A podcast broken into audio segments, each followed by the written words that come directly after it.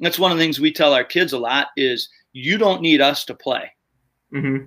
We need you to coach. In order for me to coach, I need you to be here. Yep. So who's more who's more important in the equation? Yeah. Right? Yeah. Right? I mean, Yeah. without players, coaches Players. can't coach. Yeah. Right? But without coaches, players can still play. They can. Right? So you know, let's not oversell how important we are, right? Yeah. I mean, we are super important in in, in many ways, like what, like you the effect that you have. But, um, you know, players still have to play, and you got to Yeah. give them the game. Absolutely.